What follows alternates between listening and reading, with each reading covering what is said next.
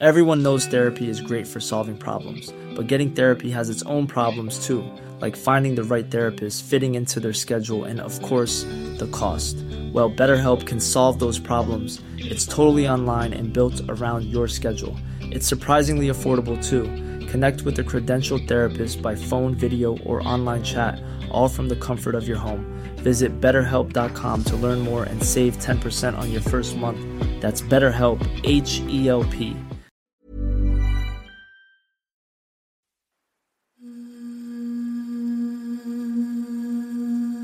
Kakambal na sundo.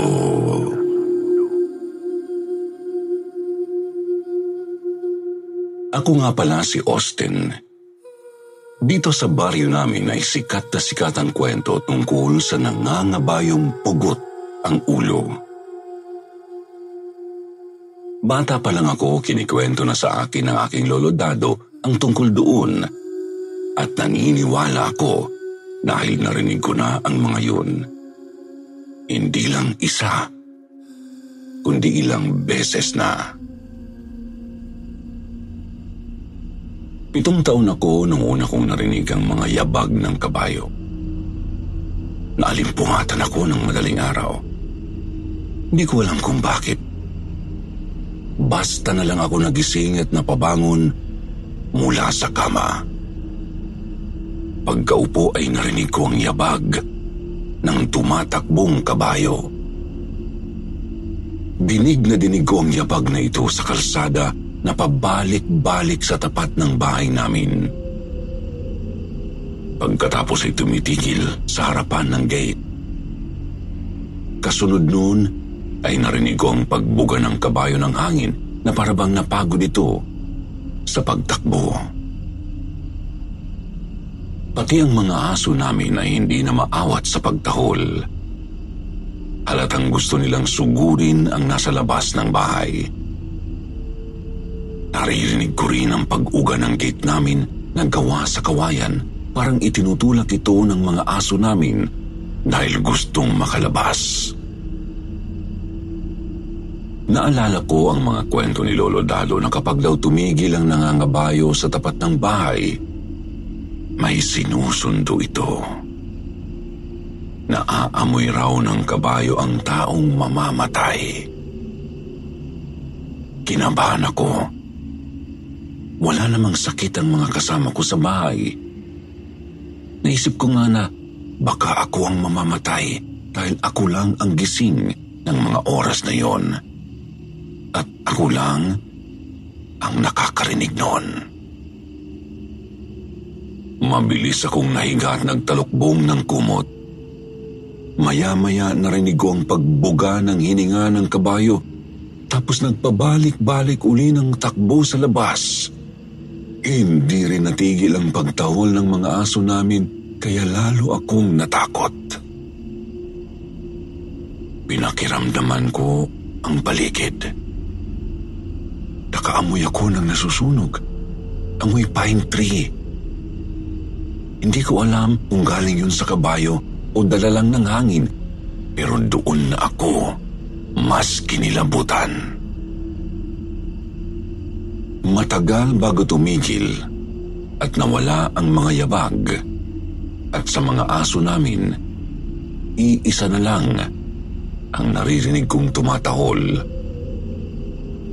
Pero may times na umiiyak ito at hindi ko alam kung bakit. Gusto ko mang bumalik sa pagtulog. Hindi ko na magawa dahil iniisip ko kung sino ang sinusundo ng kabayo. Kaya natatakot akong matulog dahil baka hindi na ako magising pa. Magliliwanag na ang langit nang makaramdam ako ng antok. Tanghali na, nang gisingin ako ni Lolo Dado. Hindi ako nakagalaw sa ibinungad niya sa akin na balita. Namatay na raw ang aso kong si Blackie. Agad akong tumayo para hanapin si Blackie pero nailibing na raw nila bago pa mag-umaga. Dahil sa lungkot at sama ng loob ko, Naikwento ko kay Lolo Dado ang nangyari. Pagkatapos kong magkwento kay Lolo, ay inaya niya ako. May pupuntahan daw kami. Tinanong ko kung saan.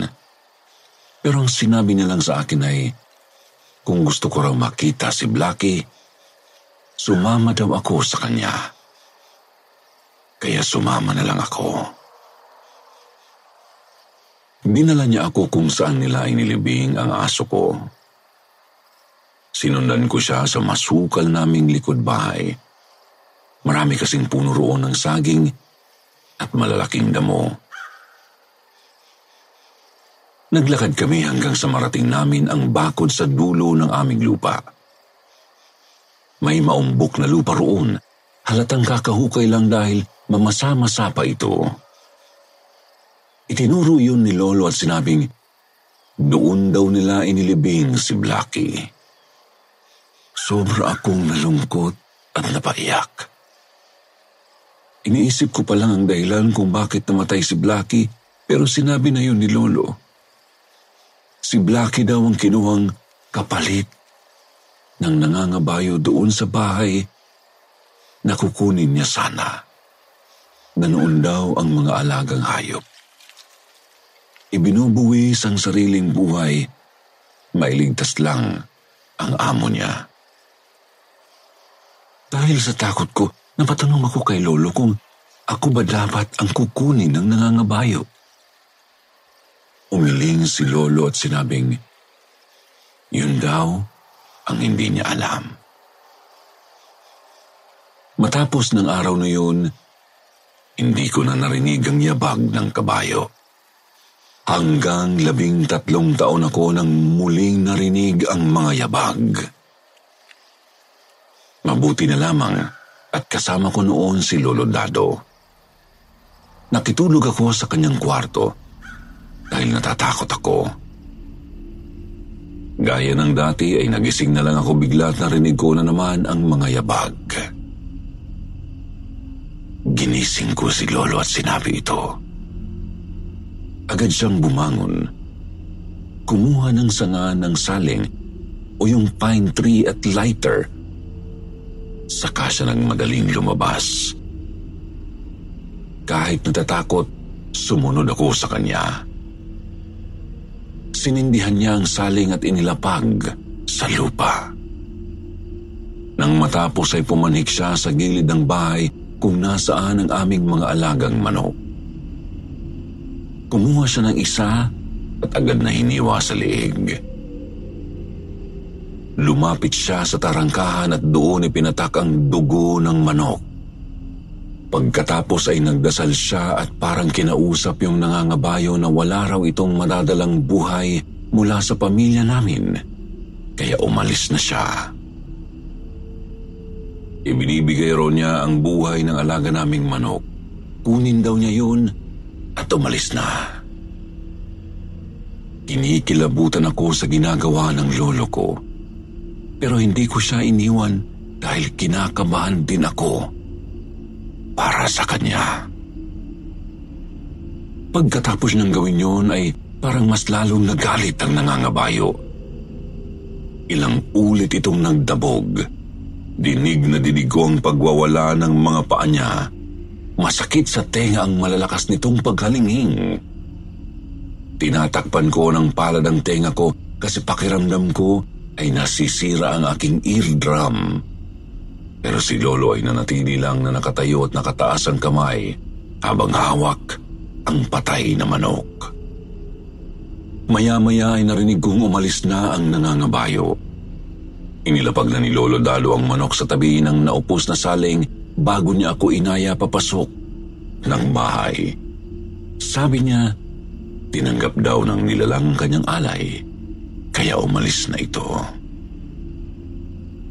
Noong maglalabing siyam na taon ako, nakalimutan ko na ang tungkol sa nangangabayong nilalang. Dahil anim na taon na ang nakaraan nang huli ko itong narinig. Lakwatsero na ako Napabarkada at natutunan ko ng uminom ng alak. Tipong, you only live once na ang buhay ko nung mga panahong ito. Hanggang sa isang hating gabi. Pauwi na kami ng pinsan kong si RJ. Galing kami sa bayan para makifiesta. Nagaya kasi ng inuman ng barkada naming si Tristan sa bahay nila.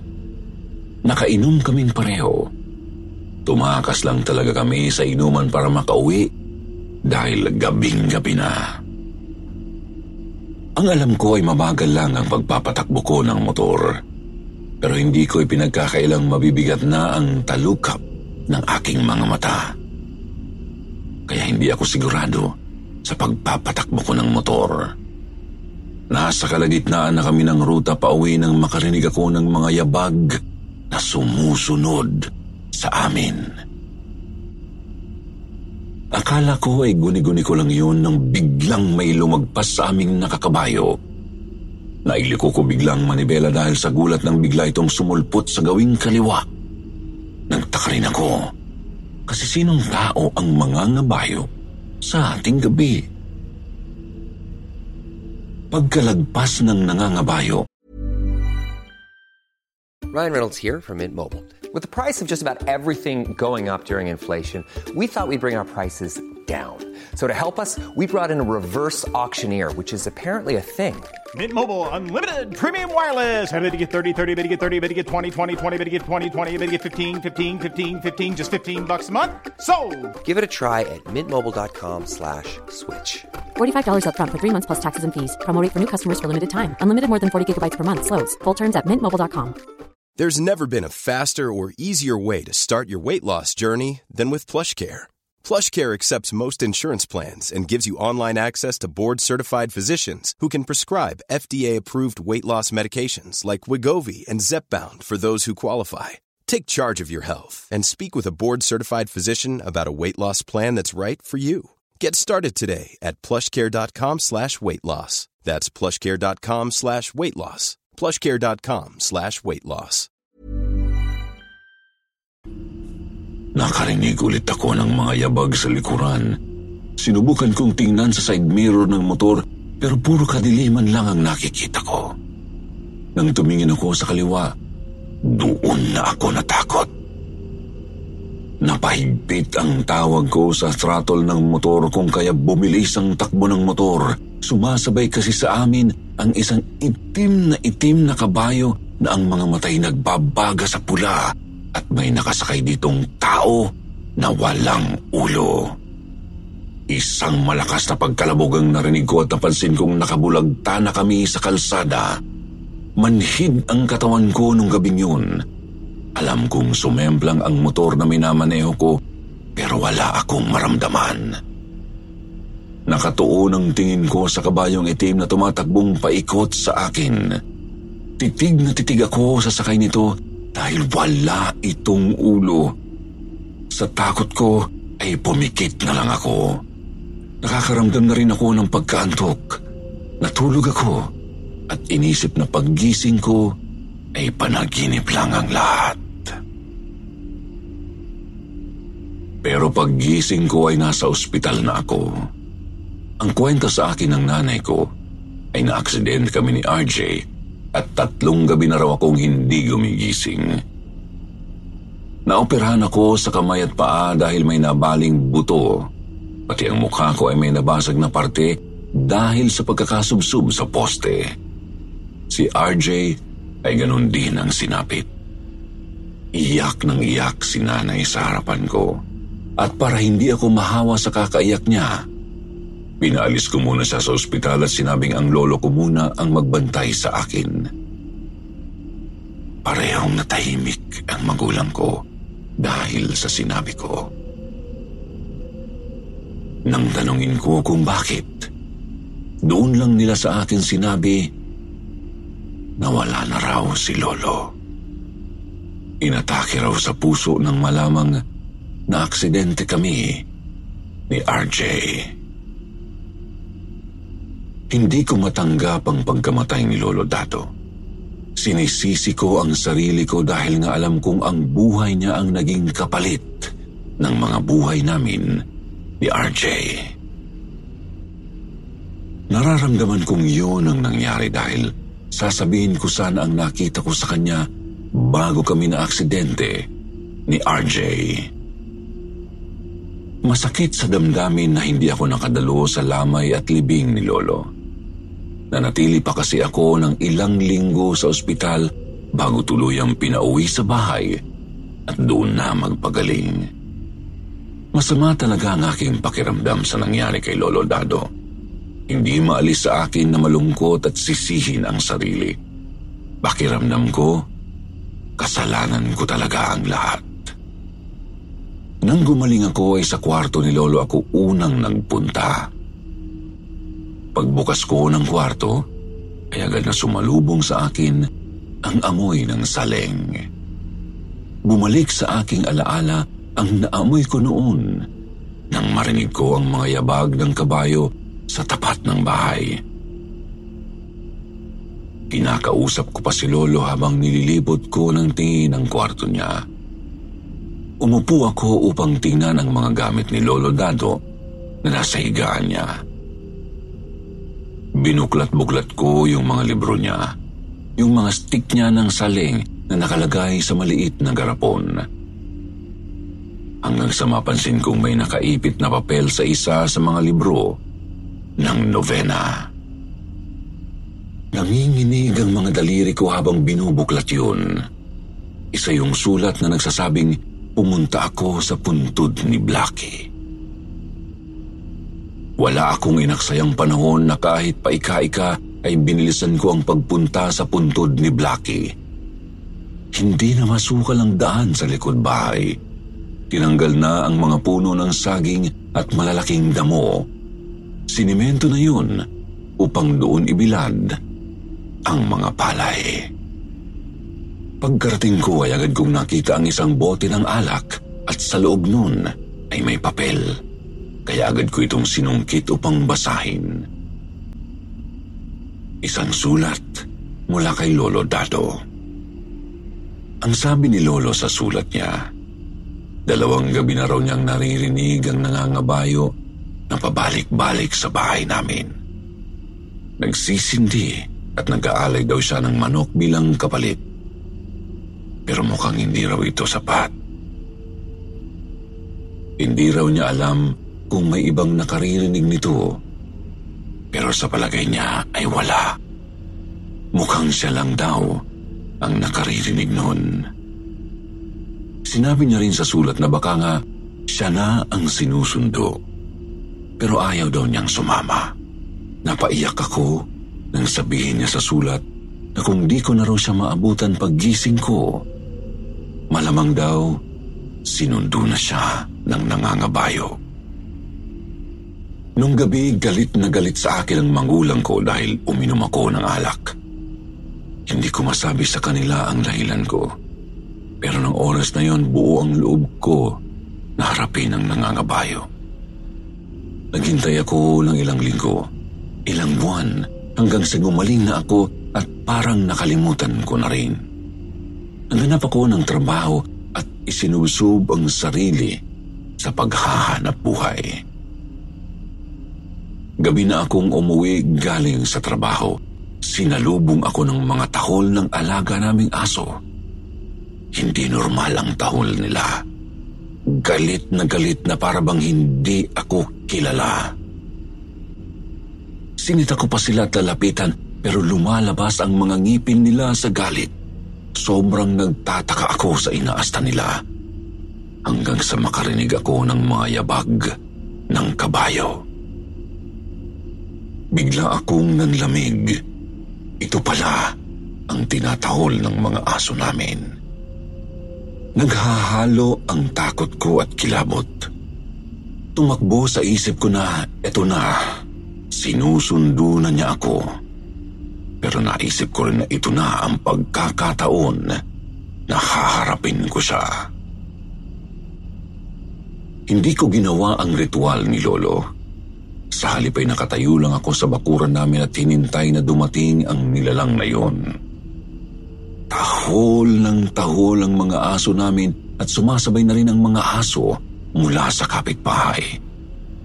Maya-maya ay dumating nga ang kinatatakutan kong nilalang. Nakakatakot ang kaitiman ng kabayo. mas maitim pa sa gabi.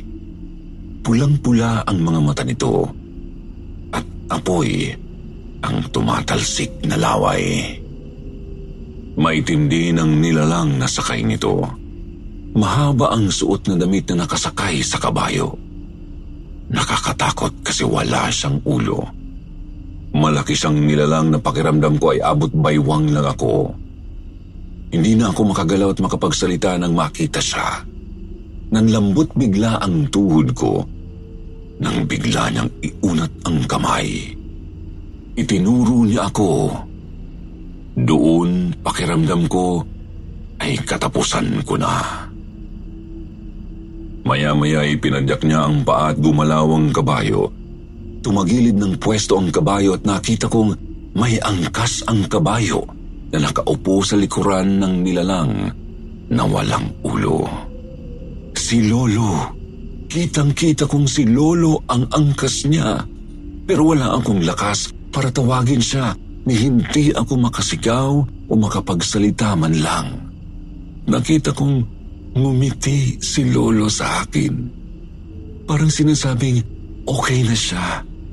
Pagkatapos ay kumaway siya sa akin. Maya-maya ay umalis na sila. Saka pa lang ako nakagalaw.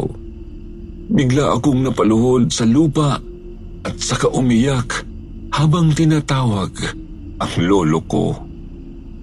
Napabalikwas naman ako nang tawagin ako ng nanay ko. Galit na galit siya dahil akala niya ay lasing na naman ako. Nilapitan pa niya ako at pinaghahampas sa balikat habang pinapagalitan. Hindi ko na ikinuwento pa sa kanila ang lahat ng aking natuklasan at naranasan. Itinago ko na lang ito. Ako at si Lolo lang ang nakakaalam. May pamilya na po ako ngayon at may mga apo na rin.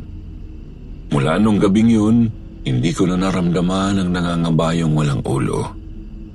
Pero ngayong ako'y matanda na, inihintay ko na lang na sunduin ako ng kakambal ko at sana kasama niya si Lolo pagdating ng sandaling iyon.